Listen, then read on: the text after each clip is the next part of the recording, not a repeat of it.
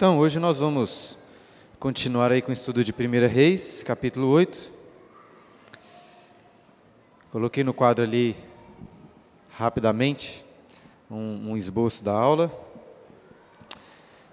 Fiz correndo, não está muito bonito, mas está melhor do que aqueles desenhos né, que eu fiz das últimas vezes. Mas vamos lá. Vamos fazer uma oração para nós iniciarmos?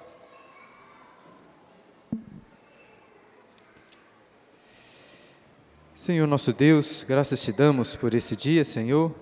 Graças te damos pelo domingo, o dia do Senhor. Que possamos aprender a sempre descansarmos no Senhor. Que esse dia seja um dia deleitoso, agradável na tua presença, Senhor. Nos abençoe em todos os momentos desse dia, em especial agora nessa aula de escola dominical. E nos abençoe, ó Deus, durante a leitura e meditação desse texto de 1 Reis. É o que nós oramos em nome de Jesus. Amém. Vamos lá, nas últimas duas aulas, nós tratamos sobre a construção do templo, entrando ali nos detalhes da casa que Salomão construiu para o Senhor. E vimos que, após centenas de anos em uma tenda, agora a arca do Senhor poderá descansar em uma casa gloriosa.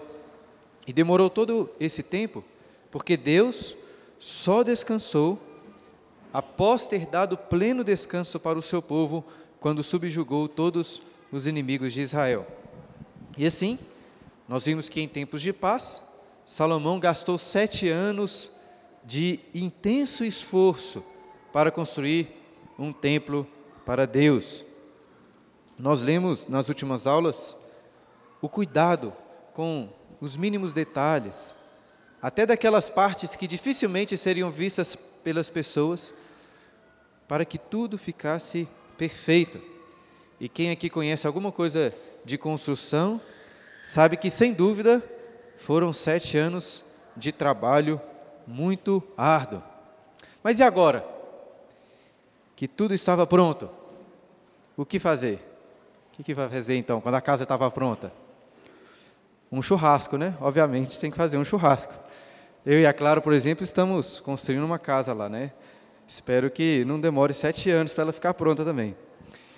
E provavelmente vamos nos mudar, faltando ali um monte de coisas na casa, né? Faltando armários, faltando acabamento, faltando algumas coisas. Mas algumas coisas são essenciais para a gente poder mudar. Dentre elas, uma boa churrasqueira, né?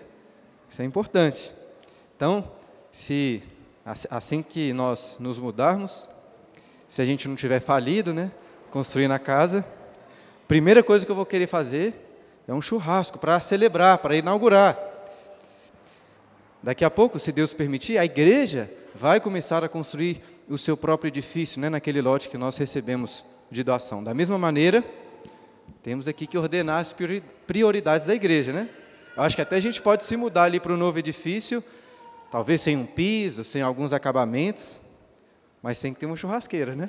Para a gente poder celebrar e inaugurar o novo, o novo prédio. Isso é bíblico, porque o encontramos aqui no capítulo 8 é uma grande festa de celebração para inaugurar o templo, a casa do Senhor.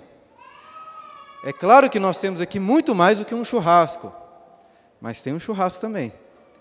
É como se Deus através de Salomão, dos príncipes de Israel, estivesse convidando todo o povo para uma festa de inauguração da sua casa. E não foram poupados os recursos para essa festa. É, hoje aí você deve dizer que a carne está muito cara e fica amarrando lá de chamar o pessoal para sua casa comer um churrasco. Mas naquela época, a carne era muito mais escassa, muito mais cara. Não era uma coisa que as pessoas comiam no dia a dia, toda semana. As pessoas ficavam semanas, meses, sem comer carne. Ainda assim, sabe quanta carne que foi assada nessa celebração aqui?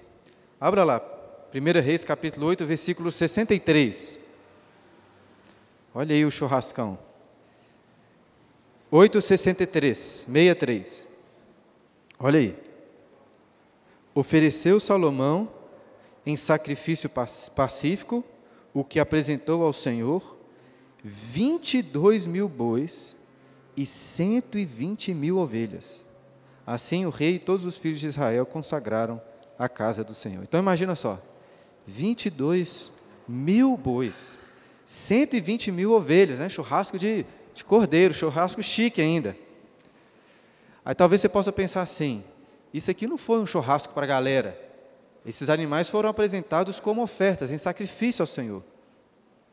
Se o texto estivesse falando apenas de holocaustos, aí eu teria que concordar, visto que é, os animais oferecidos em holocausto, eles de fato eram queimados completamente ao Senhor. Mas olha o texto aí. Até depois vai falar que tinham alguns holocaustos. Mas qual que é o tipo de sacrifício apontado aí no versículo 62? Eram, ou 63, desculpa. Eram sacrifícios pacíficos. Quando nós estudamos o livro de Levítico, aprendemos sobre os diferentes tipos de sacrifícios. E eu fiz questão de ressaltar que esse aqui era o meu favorito. Né? Por que é o meu favorito? Porque os sacrifícios pacíficos eram apresentados diante de Deus e todo mundo comia daquilo que era oferecido. Né? Sacrifícios pacíficos eram um sinal de paz e de comunhão entre Deus e o povo. Estavam comendo juntos. Ou seja, com a devida reverência, esse aqui era o churrascão do santo e glorioso Deus de Israel. Mas claro, né, como já disse, o capítulo 8 não é apenas sobre churrasco, tem muitas outras coisas aqui, até coisas mais importantes. E que coisas são essas? Quais são os assuntos deste capítulo? É, quando eu li alguns comentários bíblicos, percebi que o capítulo 8 parece ter uma estrutura literária que nós chamamos de quiasmo. É uma estrutura muito comum nas escrituras. É, quando estudamos o livro de Samuel, no finalzinho, eu falei muito sobre isso. É, caso você não se lembre, o quiasmo é uma estrutura em que a primeira parte do texto se relaciona com a última, a segunda ou com a penúltima, deixando assim no centro aquilo que é o mais o ponto mais importante de todo o texto. Então, eu tentei mais ou menos colocar no quadro ali para você ter a ideia da estrutura do capítulo com essas relações, deixando ali no centro o mais importante. Né? Nós temos aí festa, com sacrifícios, com uma bênção e com uma grande oração que foi feita por Salomão para a dedicação do templo. Meu objetivo inicial para hoje era passar aí por todos esses pontos, mas eu fiquei empolgado aí com o churrasco e, e não vai dar tempo. Então nós vamos deixar os versículos é, da oração de Salomão para a próxima para a, aula, para a próxima aula. E hoje, ao invés de seguirmos aí na sequência do texto, quero até convidá-los, abram lá suas Bíblias, 1 Reis 8, se você não abriu ainda. Mas ao invés de nós seguirmos aí a sequência exata, nós vamos começar pela estrutura ali, pelas extremidades, e ir afunilando, deixando essa oração de dedicação por último, que veremos é, no domingo que vem. Então, olhe comigo aí, capítulo 8, versículo 1 e 2, aí depois versículos 65 e 66. Versículo 1. Congregou Salomão os anciãos de Israel, todos os cabeças das tribos, os príncipes das famílias dos israelitas, diante de si em Jerusalém, para fazerem subir a arca da aliança do Senhor da cidade de Davi, que é Sião, para o templo. Todos os homens de Israel se congregaram junto ao rei Salomão na ocasião da festa, no mês de Etanim, que é o sétimo. Agora, versículo 65. No mesmo tempo, celebrou Salomão também a festa dos tabernáculos, e todo Israel com ele, uma grande congregação, desde a entrada de Amate até o rio do Egito, perante o Senhor nosso Deus, por sete dias, além dos primeiros sete, a saber, 14 dias. No oitavo dia dessa festa, despediu o povo e eles abençoaram o rei. Então, se foram às suas tendas, alegres e de coração contente, por causa de todo o bem que o Senhor fizera a Davi, seu servo, e a Israel, seu povo. Deixa eu explicar uma coisa legal para vocês aqui. O versículo 1 começou com o verbo congregou. Aí no versículo 2, olha aí, lemos que todos os homens de Israel se congregaram. Depois o versículo 65 fala de uma grande congregação. Aí no meio do capítulo, que ainda não lemos, o, o, esse termo aparece outras vezes, né? os versículos 14, 22 e 55 falam da congregação de Israel. E assim como na língua portuguesa, no hebraico, encontramos o mesmo termo em todos esses versículos. É um termo hebraico carral. Lá nas pregações de Gênesis, eu lembro de já ter citado que uma das primeiras palavras hebraicas que os estudantes da língua aprendem é exatamente essa. A palavra carral, que se refere a quê? A essa assembleia, a essa congregação do povo. E muito tempo depois do livro de Reis ter sido escrito, alguns rabinos judeus foram convocados para traduzir os livros do Antigo Testamento, inclusive aqui o livro de Reis, para a língua grega, né, que era a língua mais usada na época. Essa versão ficou conhecida como a Septuaginta. Talvez você já tenha ouvido falar. E qual que foi o termo grego usado para traduzir aqui a congregação, carral, nesse texto de 1 Reis e nas outras ocasiões? Qual que é o termo lá? É o termo eclesia. Você já deve ter escutado esse termo antes. Eclesia significa o quê? Significa igreja. É a igreja. Em termos históricos, eu estaria cometendo aqui um leve anacronismo se falasse da igreja aqui reunida em celebração na inauguração do templo. Porém, em termos teológicos, vamos dizer assim, é exatamente isso. Nós estamos aqui lendo sobre a igreja do Antigo Testamento, que estava reunida para uma grande celebração. E você deve ter reparado aí que o autor, no versículo 2, faz questão que, de destacar que esta celebração, essa festa, ocorreu no mês de Etanim, que é o mês sétimo. Mas agora volte sua Bíblia lá para o final do capítulo 6, volte lá. Finalzinho do capítulo 6, versículo 38. Quando que o templo terminou de ser construído? Olha aí, 6,38. Quando que terminou de ser construído? Olha aí. E no ano undécimo, no mês de Bu, que é o oitavo, se acabou essa casa com todas as suas dependências. Ou seja, a construção terminou no oitavo mês. E a inauguração foi no sétimo. O que, que isso significa? Alguém poderia dizer que a inauguração foi realizada antes da construção ter sido completada, né? É, até acho que Seria uma boa, né? Fazer um, um churrasco lá no prédio da igreja que a gente vai construir, mesmo antes de terminar tudo. Porém, eu acho difícil de acreditar que foi esse aqui o caso com a casa do Senhor. Muito provavelmente o que aconteceu é que eles esperaram 11 meses. 11 meses após a construção do templo, para que tivessem tempo para preparar essa grande festa, essa grande celebração. E eles escolheram muito bem a data da inauguração para coincidir com a festa, que nós lemos aí, a festa dos tabernáculos, como foi dito no versículo 65. E eu não sei se você se lembra, mas lá no livro de Levítico, no capítulo 23, aprendemos que a festa do tabernáculo, dos tabernáculos demorava sete dias. Durante todos esses dias, o povo de Israel montava suas tendas, se acampavam nelas, com qual objetivo? Com o objetivo de se lembrarem que foram peregrinos no deserto, habitando em tendas, que Deus os livrou do Egito e foram peregrinos, até o dia então que Deus deu para eles uma terra prometida, para que pudessem descansar, para que pudessem se fixar. É um contraste curioso esse aqui, não é mesmo? Porque no mesmo dia em que Deus estava saindo da sua tenda, do tabernáculo, para a sua casa, os israelitas estavam deixando as suas casas para ficar em tendas durante sete dias. E no total nós lemos que foram 14 dias de festa. Lá no texto paralelo em Crônicas, capítulo 5, é, fica mais claro que primeiro foram sete dias de festas, de festa pela inauguração do templo, e depois mais sete dias de festa por causa da festa dos tabernáculos. Depois pode conferir lá em 2 Crônicas, capítulo 7. Inclusive, hoje nós estamos olhando para um capítulo só, mas é porque ele é muito grande. Se você for ver em Crônicas, está Todo esse relato está em dois capítulos e meio lá.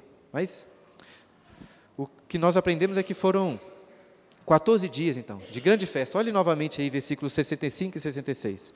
Como foram dias de grande alegria. Vamos ler novamente. 8,65.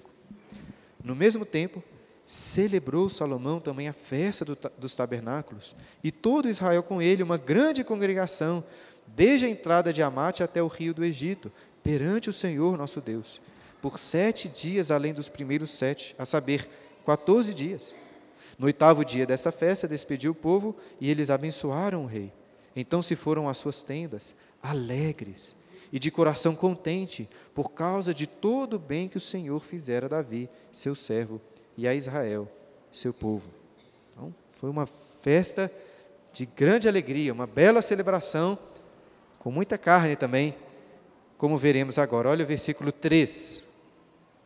8:3. Vamos para a segunda parte ali do nosso da nossa estrutura. Versículo 3. Vieram todos os anciãos de Israel, e os sacerdotes tomaram a arca do Senhor e a levaram para cima com a tenda da congregação, e também os utensílios sagrados que nela havia. Os sacerdotes e levitas é que os fizeram subir. O rei Salomão e toda a congregação de Israel que se reunira a ele estavam todos diante da arca, sacrificando ovelhas e bois, que de tão numerosos não se podiam contar.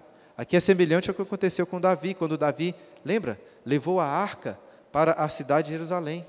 Salomão fez uma espécie de passeata, com sacrifícios, com louvores, conduzindo a arca até o templo. Versículo 6. Puseram os sacerdotes a arca da aliança do Senhor no seu lugar, no santuário mais interior do templo, no Santo dos Santos, debaixo das asas dos querubins. Pois os querubins estendiam as asas sobre o lugar da arca e do alto cobriam a arca e os varais. Os varais sobressaíam tanto que suas pontas eram vistas do santo lugar, defronte do santo dos santos, porém de fora não se viam. Até demorei um pouco para entender esse versículo, né? Não sei se ainda entendi tão bem. Mas me parece que o autor está mostrando que as varas, lembra as varas que usavam para carregar a arca da aliança? elas se estendiam para além daquela cortina que tampava o Santo dos Santos. Ou seja, quem estava na sala anterior, no santo lugar, conseguia enxergar aqueles varais que passavam atra através, ou por fora, né, passavam por fora da cortina. Aí o versículo 8 continua dizendo assim: Ali estão até ao dia de hoje. O autor do livro dos reis como escreveu o final do livro dos reis, certamente ele viveu após a destruição do templo.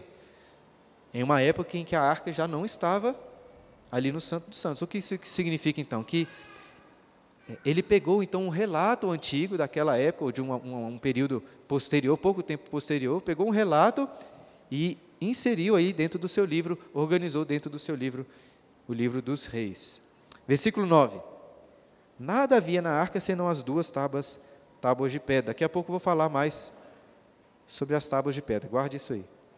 Que Moisés ali puseram junto a Horebe, quando o Senhor fez aliança com os filhos de Israel ao saírem da terra do Egito. Então, foi um dia de festa, mas foi também um dia de culto.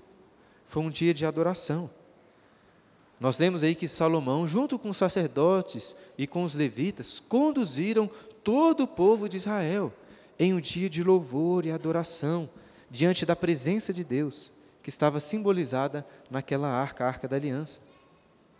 Lá no texto paralelo que eu citei para vocês, em 2 Crônicas capítulo 5, nós lemos que tinham 120 sacerdotes só tocando trombetas. E melhor do que isso, lemos lá em 2 Crônicas que entre os levitas que cantavam e tocavam outros instrumentos, estavam quem? Estavam Asaf, Emã, Gedutum e os seus familiares. Estavam cantando, tocando símbolos, alaúdes, harpas. Talvez você já tenha ouvido falar desses nomes. Asaf, Emã, Gedutum, Gedutum. Onde você já ouviu? Eles aparecem como compositores de alguns dos salmos que nós temos na Bíblia. Ou seja, estavam nessa festa ali reunidos os melhores cantores, os melhores músicos. Isso sem contar com o melhor músico de todos os tempos, que não foi Davi, mas seu filho Salomão. Nós lemos lá no capítulo 5 né, que Salomão compôs mil e cinco cânticos. Foi um grande salmista, um grande compositor.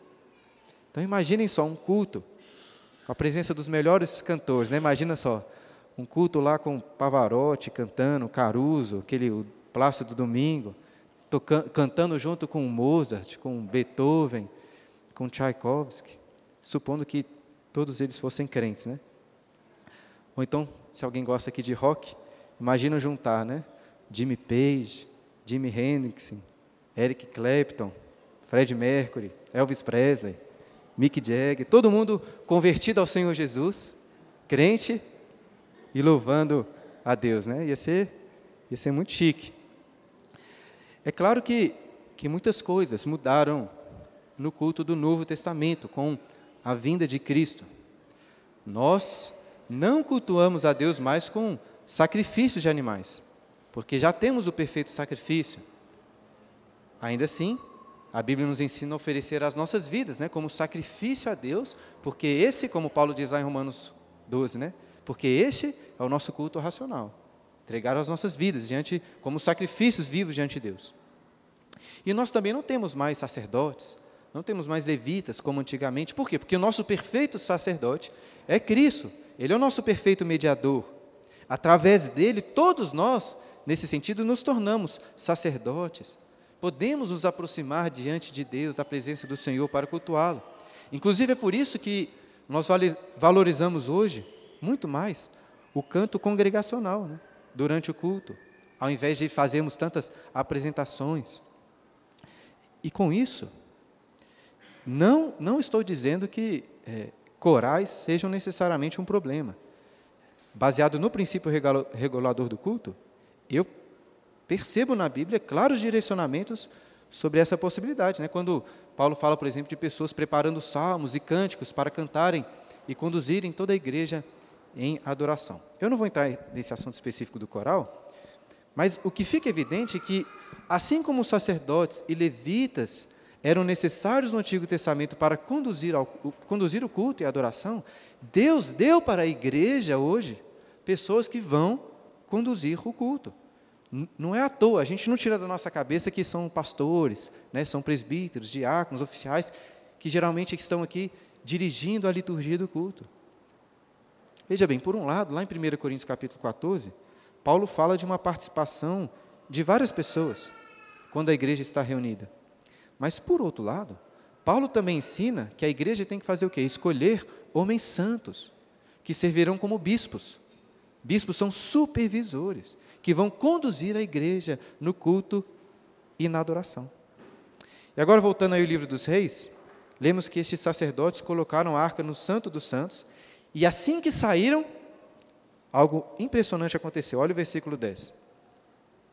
Tendo os sacerdotes saído do santuário, uma nuvem encheu a casa do Senhor, de tal sorte que os sacerdotes não puderam permanecer ali para ministrar por causa da nuvem, porque a glória do Senhor enchera a casa do Senhor. Assim então que a arca foi deixada na casa, a glória do Senhor encheu o templo através de uma nuvem, mostrando para todos que Deus realmente estava naquele lugar. Algo muito semelhante aconteceu antes, quando o tabernáculo de Moisés foi consagrado. E das duas vezes, quando a glória de Deus encheu a casa, ninguém, nem mesmo os sacerdotes, puderam permanecer ali.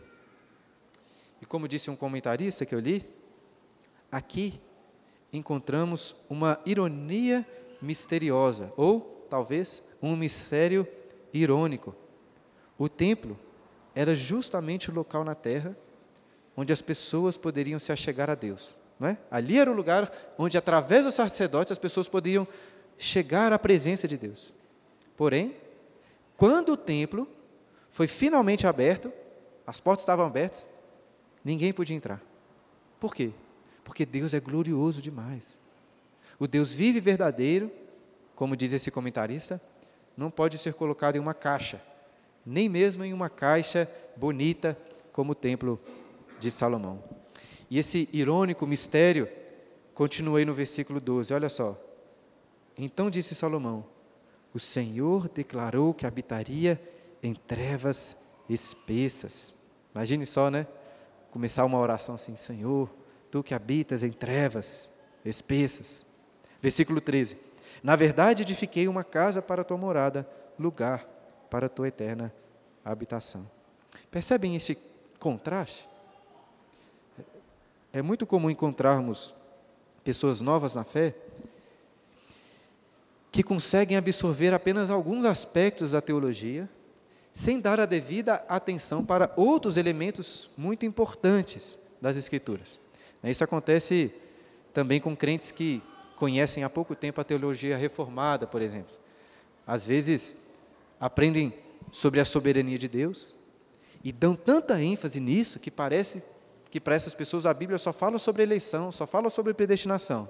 E desconsideram muitas vezes o que a Bíblia claramente ensina sobre a responsabilidade das pessoas.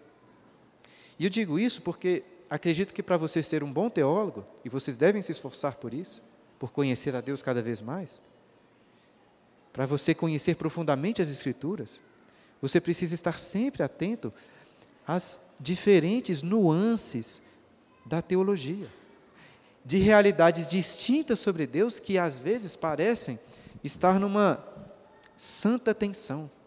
É um termo que esse comentarista usa, né? Fala de uma santa tensão. Como assim? Pegue esses dois versículos que nós vemos aí como exemplo, versículo 12 e 13. Primeiro, Salomão disse que Deus habitaria em trevas espessas. Acha até que fazendo uma alusão àquela nuvem da glória do Senhor que encheu o templo.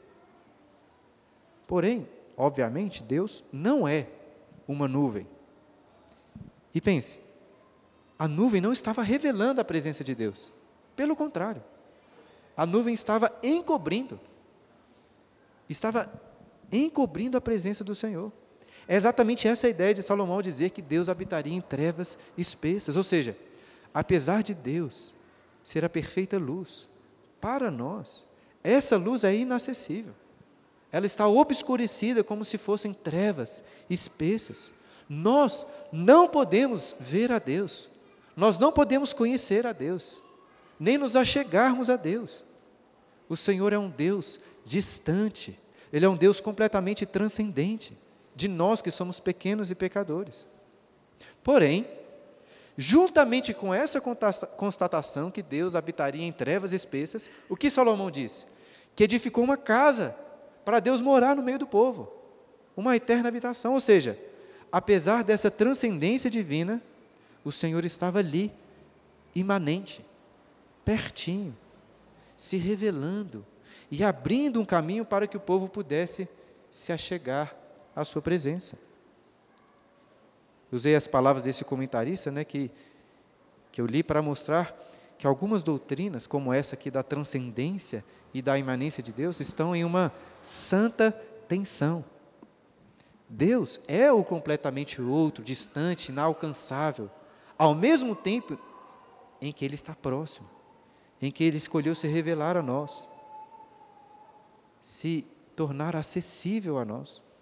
E o templo era um símbolo, claro, dessa realidade, dessa santa tensão que estou dizendo aqui. Deus é um Deus transcendente, inatingível, mas agora ele estava morando entre o povo, naquela casa, e convidando todos para um churrasco. Né? Pule lá para o final do capítulo, para a segunda parte do, do, do quiasmo. Olha o versículo 62 até o 64. 62 diz assim: E o rei e todo Israel com ele ofereceram sacrifícios diante do Senhor. Ofereceu Salomão em sacrifício pacífico que apresentou ao Senhor 22 mil bois e 120 mil ovelhas. Assim, o rei e todos os filhos de Israel consagraram a casa do Senhor. No mesmo dia, consagrou o rei o meio do átrio que estava diante da casa do Senhor, porquanto ali prepararam os holocaustos e as ofertas, com a gordura dos sacrifícios pacíficos, porque o altar de bronze que estava diante do Senhor era muito pequeno para nele caberem os holocaustos, as ofertas de manjares e a gordura dos sacrifícios pacíficos. Esse altar de bronze que é citado aqui, lá em 1 Crônicas, nós vemos que ele era de 20 côvados quadrados, dá mais ou menos uns 9 metros quadrados. Então, para você ter uma ideia, era mais ou menos a largura que nós temos aqui do nosso salão, essa largura aqui. Então, imagine a largura, um quadrado, essa, esse era o altar, né? bem grande. Imagina quantos animais caberiam aqui. Mas não era grande o suficiente para a quantidade de sacrifícios que foram oferecidos durante essa festa: 22 mil bois e 120 mil ovelhas. Claro que não foi tudo de uma vez, né? foram 14 dias de festas, e pelo que o texto diz, parece que tiveram que utilizar de outros outros altares menores ali naquele, naquela parte do, do átrio que estava diante da casa do Senhor, já que não cabia no altar de bronze que havia sido construído. E eu expliquei antes que sacrifícios pacíficos, como são citados aqui, eram queimados diante da presença do Senhor e serviam de comida para o povo. Mas o texto diz aí que Salomão ofereceu também holocaustos. E estes sim, os holocaustos, eram queimados e ofertados completamente para Deus. Inclusive, lá no livro de Crônicas, nós lemos que no final dessa celebração que nós estamos lendo aqui, desceu fogo do céu, consumiu aqueles holocaustos. Mas é claro que sobrou carne para ser assada ali para os sacrifícios pacíficos. O dono da festa, o dono daquela casa, merecia o melhor daqueles animais, os holocaustos.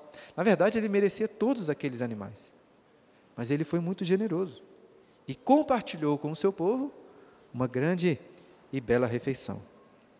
Seguindo agora aí com a estrutura do, do quiasmo, vamos para a bênção nessa terceira parte. Volte lá agora para o versículo 14.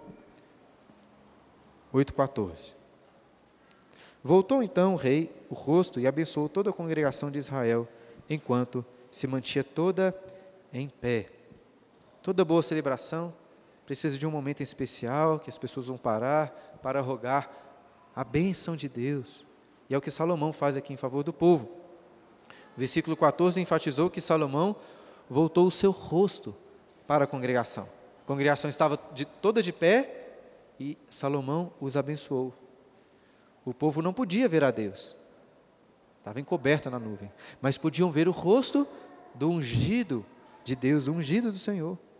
E eles podiam vê-lo, porque lá em 2 Crônicas, no texto paralelo, é dito que Salomão fez um palanque, é, mais ou menos um metro e meio de altura, para que ele ficasse em cima. E com que, que Salomão, ou, como, ou com o que Salomão poderia abençoar este povo? Com nada, a não ser com a bênção da aliança que Deus fez com Davi, seu pai, e com a sua descendência. É isso que lemos aí a partir do versículo 15. Olhe comigo. A bênção de Salomão. E disse: Bendito seja o Senhor, o Deus de Israel, que falou pessoalmente a Davi, meu pai, e pelo seu poder o cumpriu, dizendo: Desde o dia em que tirei Israel, meu povo, do Egito, não escolhi cidade alguma de todas as tribos de Israel para edificar uma casa, a fim de lhe estabelecer o meu nome. Porém, escolhi a Davi para chefe do meu povo de Israel. Também Davi, meu pai, propusera em seu coração o edificar uma casa ao nome do Senhor, o Deus de Israel. Porém, o Senhor disse a Davi, meu pai: Já que desejaste edificar uma casa ao meu nome, bem fizeste em o resolver em teu coração. Todavia, tu não edificarás a casa, porém teu filho que descenderá de ti. Ele a edificará ao meu nome. Assim cumpriu o Senhor a sua palavra que tinha dito, pois me levantei em lugar de Davi, meu pai, e me assentei no trono de Israel, como prometera o Senhor. E edifiquei a casa ao nome do Senhor, o Deus de Israel, e nela constituí um lugar para a arca, em que estão as tábuas da aliança que o Senhor fez com os nossos pais, quando os tirou da terra do Egito. Nós já falamos outras vezes aqui sobre essa aliança que Deus fez com Davi, baseada na qual Salomão abençoa o povo. Eu não vou entrar novamente aqui nos detalhes. O que eu quero destacar é a clara relação que Salomão faz aqui entre a aliança que Deus fez com Davi e as tábuas da aliança. As tábuas da lei que foram dadas a quem? A Moisés. Lembra lá no versículo 9 que o texto fez questão de ressaltar que eram as tábuas da aliança que estavam dentro da arca? E eu ressalto isso porque alguns intérpretes da Bíblia, muitos até, separam muito as coisas falando várias vezes de alianças distintas, falando de uma aliança com Abraão, outra aliança com Moisés, outra aliança com Davi. Porém, apesar de ter particularidades cada uma dessas alianças, essas três são essencialmente a mesma aliança. Uma única aliança de graça e de salvação. Tanto que no versículo 21 que nós lemos, Salomão se refere à aliança que o Senhor fez com nossos pais quando os tirou da terra do Egito, apontando aí para quê? Para a libertação da escravidão. É uma aliança de redenção. Agora, isso não significa que a lei, ainda que seja uma aliança de salvação, não tenha um papel muito importante. A lei tem o seu papel. Afinal de contas, essas são as tábuas da lei. Você encontra ali os dez mandamentos. Davi e Salomão, nessa aliança, foram exortados a fazer o quê? A cumprir a lei do Senhor, para que a lei, para que a aliança então permanecesse firme. E todo o povo deveria seguir o exemplo dos reis e cumprir os estatutos. Antes eu estava comentando aqui sobre a transcendência de Deus, né? o fato de Ele habitar em trevas espessas. Nós não podemos ver a Deus. Por outro lado, Deus se revela ao povo. E como que Deus se revelou? Como que Deus se revela? Através da sua lei, através da sua palavra. Isso me fez pensar uma coisa muito legal, pelo menos eu achei bem legal. Pensa comigo. O lugar mais íntimo da presença de Deus era qual? Era o Santo dos Santos. Não é? Ninguém podia entrar ali, a não ser um único sacerdote, uma única vez por ano. E naquele santíssimo lugar, no Santo dos Santos, qual que era o utensílio ali mais santo, mais especial? Era a arca. Ninguém podia tocar na arca, muito menos abri-la. Mas, se alguém abrisse a arca, o que, que encontraria dentro da arca da aliança? As tábuas da lei. Ou seja, as tábuas da lei estavam guardadas no lugar mais escondido, mais santo, mais separado. Ninguém então tinha acesso às tábuas da lei, certo? Errado. Claro que não. Porque Deus revelou essas palavras para todos. Inclusive, o livro de Deuteronômio enfatiza que essas palavras não foram apenas escritas na pedra. Deus, do Monte Sinai, falou todas essas palavras do fogo em voz audível. Todos ouviram. Todos tinham acesso à lei de Deus, à revelação do Senhor. É muito legal pensar nisso. Deus não, teve, não manteve sigilo. Aquilo que estava guardado no lugar mais santo, no lugar mais separado, não era nada de misterioso não era nada de desconhecido. Pelo contrário, era a lei de Deus que foi revelada a todos. Tem muita gente que quer ter experiências místicas com Deus, visões, sonhos. Mas, irmãos, o mais importante é a lei do Senhor, é a Sua palavra que já nos foram reveladas.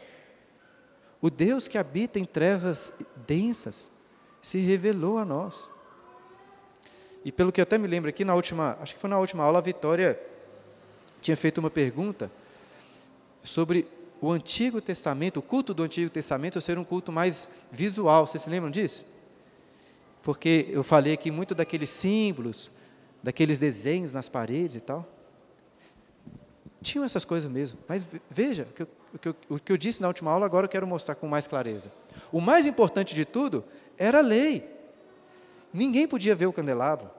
Ninguém podia entrar lá e ficar vendo os desenhos das paredes, os querubins. Mas todos podiam o quê?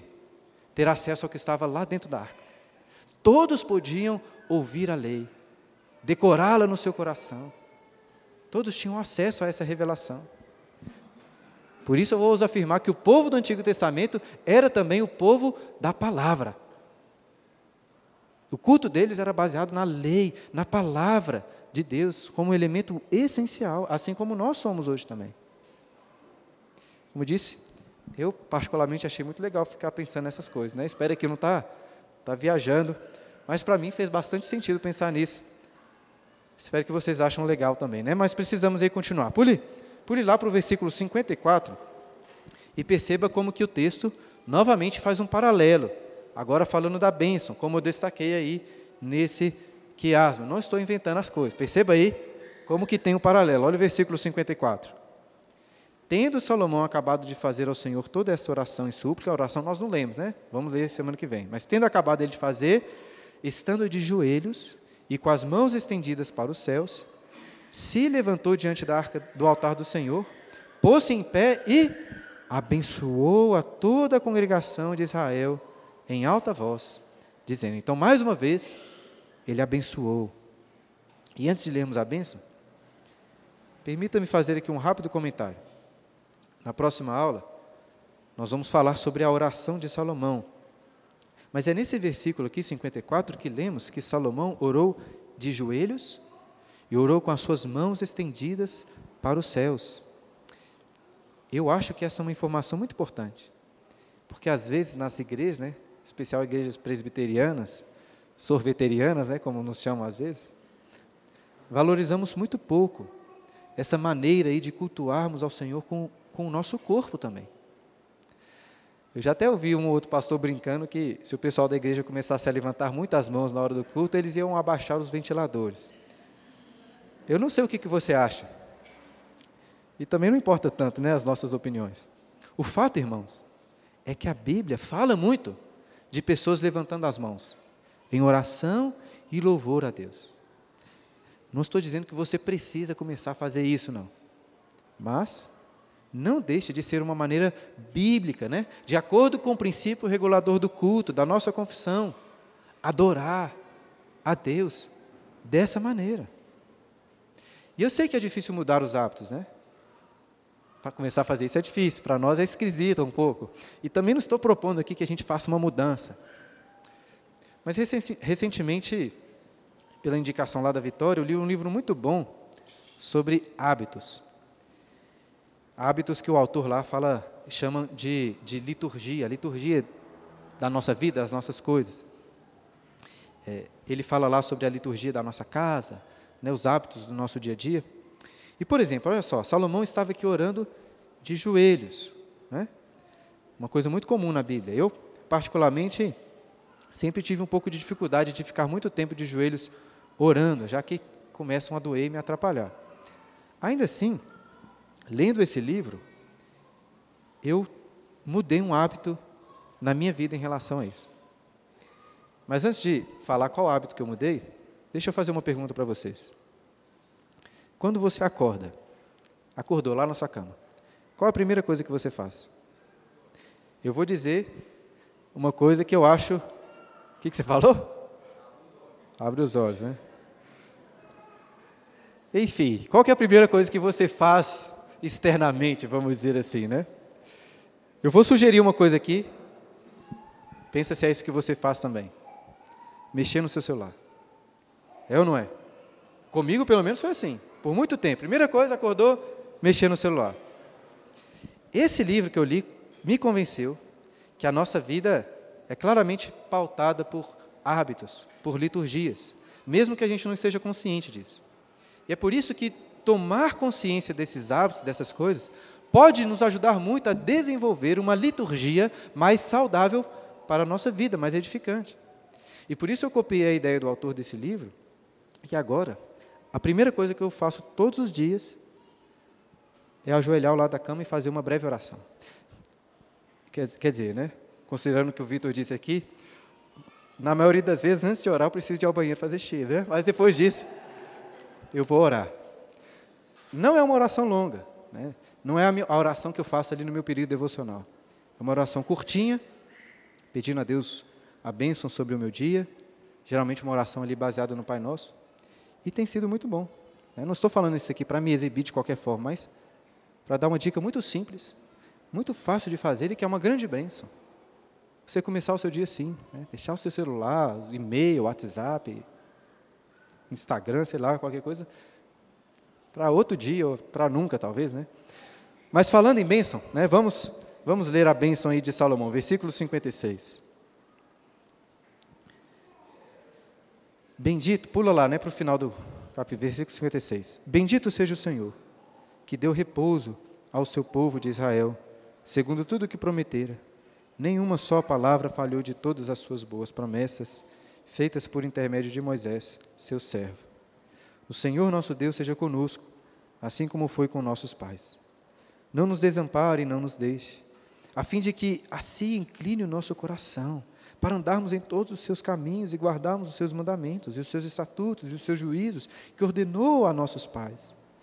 Que essas minhas palavras com que supliquei perante o Senhor estejam presentes diante do Senhor nosso Deus, de dia e de noite para que faça ele justiça ao seu servo e ao seu povo de Israel, segundo cada dia o exigir, para que todos os povos da terra saibam que o Senhor é Deus e que não há outro. Seja perfeito o vosso coração para com o Senhor nosso Deus, para andardes nos seus estatutos e guardardes os seus mandamentos, como, como hoje o fazeis. Nós não vamos ler a oração que Salomão fez hoje, que fez, que Salomão fez hoje, não vamos ler isso hoje.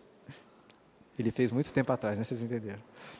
Mas eu quero adiantar que a primeira coisa que Salomão disse em sua oração, lá no versículo 22, é que não há outro como Deus. Não há outro como Deus, nem em cima nos céus, nem embaixo na terra. Em que sentido não há outro como Deus? Em que sentido Deus é incomparável? Salomão diz lá no versículo 22: Não há Deus como tu, que guardas a aliança e a misericórdia a teus servos, que de todo o coração andam diante de ti, que cumpriste para com teu servo Davi, meu pai, o que lhe prometeste. Ou seja, Salomão está dizendo que não há outro como Deus que cumpre tudo o que promete, que cumpre todas as suas palavras. Né, não dá para a gente confiar no presidente que vai ser eleito ou em qualquer outra pessoa, mas em Deus sim. Nele nós podemos confiar plenamente. E foi baseado nessa confiança que Salomão orou ao Senhor, rogando para que ele continuasse abençoando o seu povo como ele prometeu. E qual é a bênção que Salomão pediu aqui? A bênção de ter um coração perfeito e inclinado para Deus, andando segundo os mandamentos, estatutos e juízos de Deus. Essa é uma belíssima bênção, irmãos. Inclusive uma bênção diária.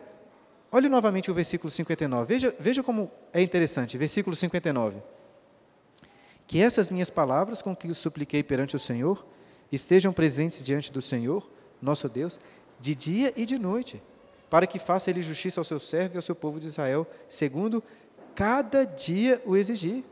Né, nós não precisamos da bênção de Deus apenas para o fim ou para grandes coisas, nós precisamos da bênção de Deus a cada dia, a cada noite, segundo as exigências de cada dia. Senhor Jesus, lá em Mateus capítulo 6, nos exorta a não ficarmos inquietos com o dia de amanhã, porque o amanhã trará os seus cuidados. Basta o dia, o seu próprio mal. Eu acho impressionante como Jesus é, é bem realista. Jesus não está criando nenhuma falsa expectativa. Ele não é muito otimista, ele diz assim: olha, vai ter o mal do seu dia.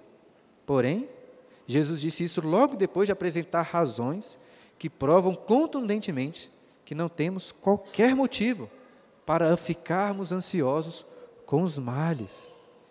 Porque se Deus cuida das aves, se Deus cuida dos lírios, Ele vai cuidar de nós também. Irmãos, é dessa bênção que nós precisamos a cada dia, como pão, como maná que caía diariamente. E por isso eu acho que essa bênção que Salomão aqui é uma boa bênção, para você talvez começar a pedir toda manhã, antes de começar o seu dia, dizendo: Deus, tenha misericórdia de mim, perdoe os meus pecados, ele, ele pede por isso. E me dê um coração inclinado para o Senhor, para andar nos seus estatutos e mandamentos. Porém, só podemos fazer essa oração e receber essa bênção se fizermos em nome de Jesus. Eu gostaria de concluir lembrando dos pontos pelos quais nós passamos aqui, pela festa, pelos sacrifícios e pela bênção, mas na ordem inversa. Nós lemos que, aí na parte final, que Salomão abençoou o povo. Mas ele só pôde abençoar porque Salomão era um tipo do verdadeiro rei que viria, da sua própria descendência, e se assentaria naquele trono para sempre. O povo de Israel não podia ver a face de Deus, mas viram a face de Salomão, ungido do Senhor. E de nada valeria aquele rosto de Salomão, por mais bonito que fosse, se não apontasse para o rosto do verdadeiro ungido, do Senhor Jesus Cristo. É como disse o apóstolo João: ninguém jamais viu a Deus, ninguém jamais viu a Deus. O Deus unigênito do Pai, que está no seio do Pai, né, é quem o revelou. Lembra que eu falei de uma santa tensão entre a transcendência e a imanência de Deus? Não existe uma revelação mais clara dessa santa tensão, em perfeita harmonia, do que na pessoa de Cristo, o Deus homem. Ele é o tabernáculo, o templo perfeito de Deus na terra. E olhem, nós não podemos olhar contemplar o rosto de Cristo hoje? Podemos? Nós não podemos. Mas o que nós podemos ter hoje? Nós podemos ouvir a Sua palavra.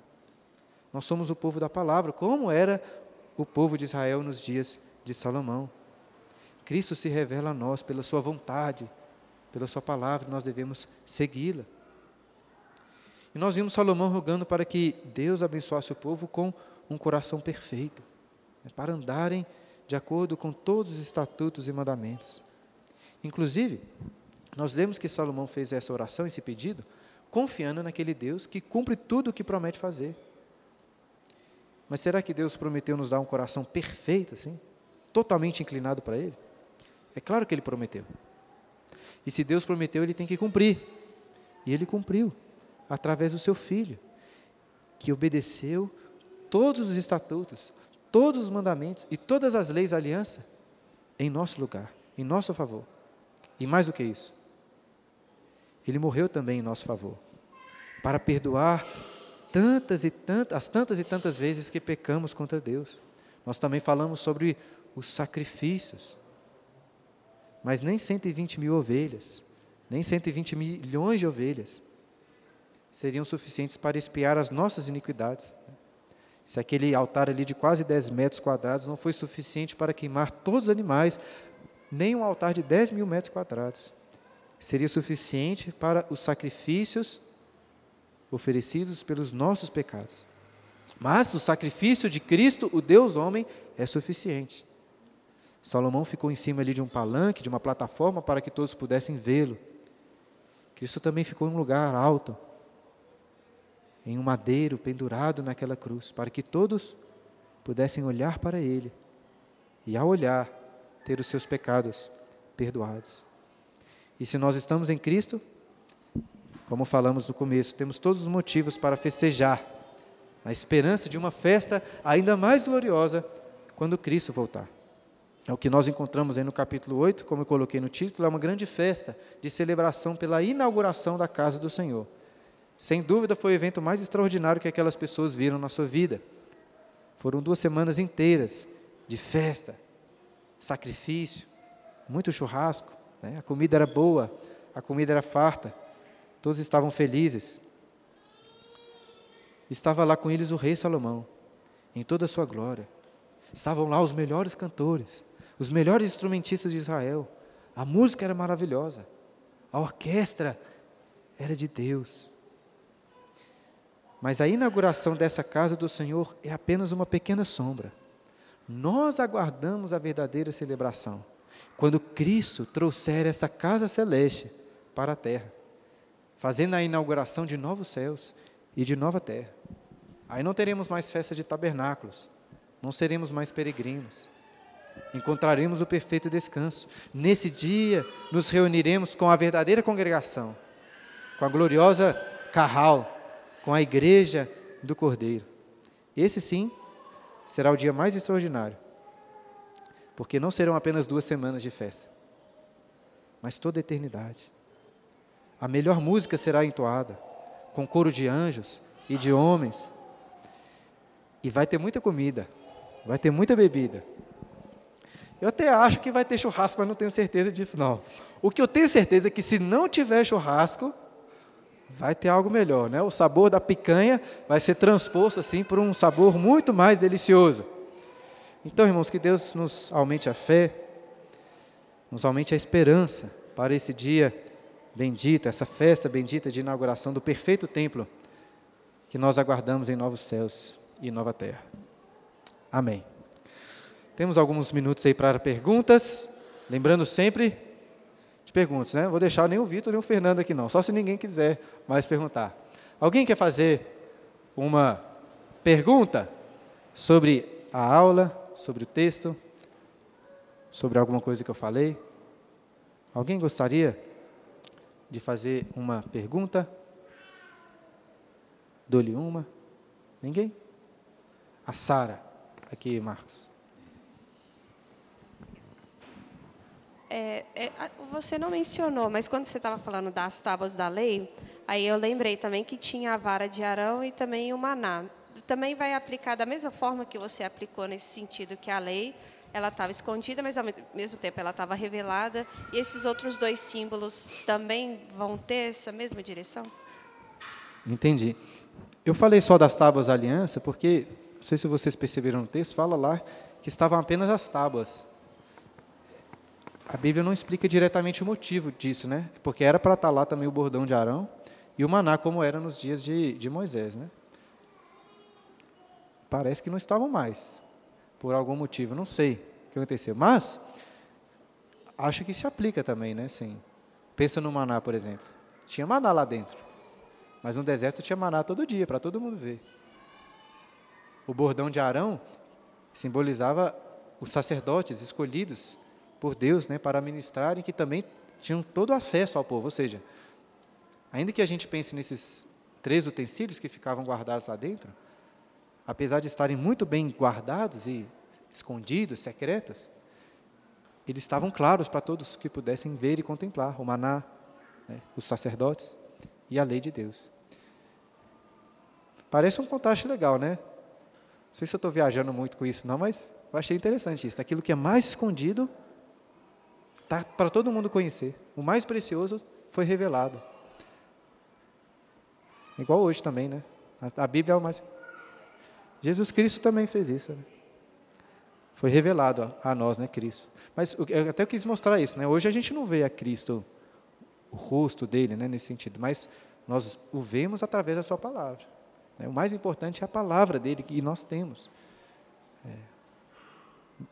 Nesse sentido, é até melhor, né? assim, o corpo de Cristo ele ficaria num lugar aqui muito recluso mesmo. A gente não teria acesso a Jesus se ele estivesse aqui na Terra. Muito dificilmente, né? Mas a palavra dele nós temos. É muito importante. Até porque ele, existe uma identificação de Cristo com a sua palavra, né? Ele é a palavra, ele é o verbo, né? Então, quando nós lemos a palavra, ou nós olhamos para a palavra nesse sentido, nós estamos olhando, em certo sentido, para o próprio Cristo. Então, nós podemos ver a Cristo porque ele é a palavra, né, o verbo de Deus. Muito bom. Boa pergunta. Depois vocês pesquisem por que, que não estava lá o bordão e o maná, né? É, tarefa aí para o Classical Conversations, né? Descobrir por quê. Não sei por que, que não estava, não. Até vi um pessoal comentando sobre isso, mas eles falaram também que não sabia por quê e tal. Se eles não sabiam, eu também não sabia. Né? Pois fica alguém aí, se alguém souber, me fala, por favor. Mais alguma pergunta, irmãos? Vamos orar mais uma vez? Pai Santo e querido, graças te damos por esse dia, Senhor, por essa aula e por essa expectativa tão gloriosa que temos da grande festa celestial, quando Cristo inaugurará a casa celeste em novos céus e nova terra, para habitarmos para sempre em tua presença, celebrarmos com o Senhor não por 14 dias, mas por toda a eternidade. Aumenta-nos, ó Deus, a fé e a esperança nesse dia glorioso. E enquanto almejarmos esse dia, enquanto peregrinos habitando em tendas nessa terra, que esse olhar para a eternidade possa nos abençoar no nosso dia a dia aqui também, nessa terra, com os afazeres, com os cuidados, com as preocupações da vida que temos aqui, ó Pai. Nos abençoe a cada dia, abençoe, Senhor, as nossas vidas, que possamos ter um coração inclinado para o Senhor, para andarmos segundo os seus mandamentos e juízos. Abençoe, Deus, as nossas famílias. Abençoe-nos, o Deus, no trabalho, em nossa vizinhança. Abençoe, Senhor, o nosso país. Abençoe durante esse dia em especial em que eleições estão sendo realizadas. Tenha misericórdia de nós, ó Pai, desse povo brasileiro.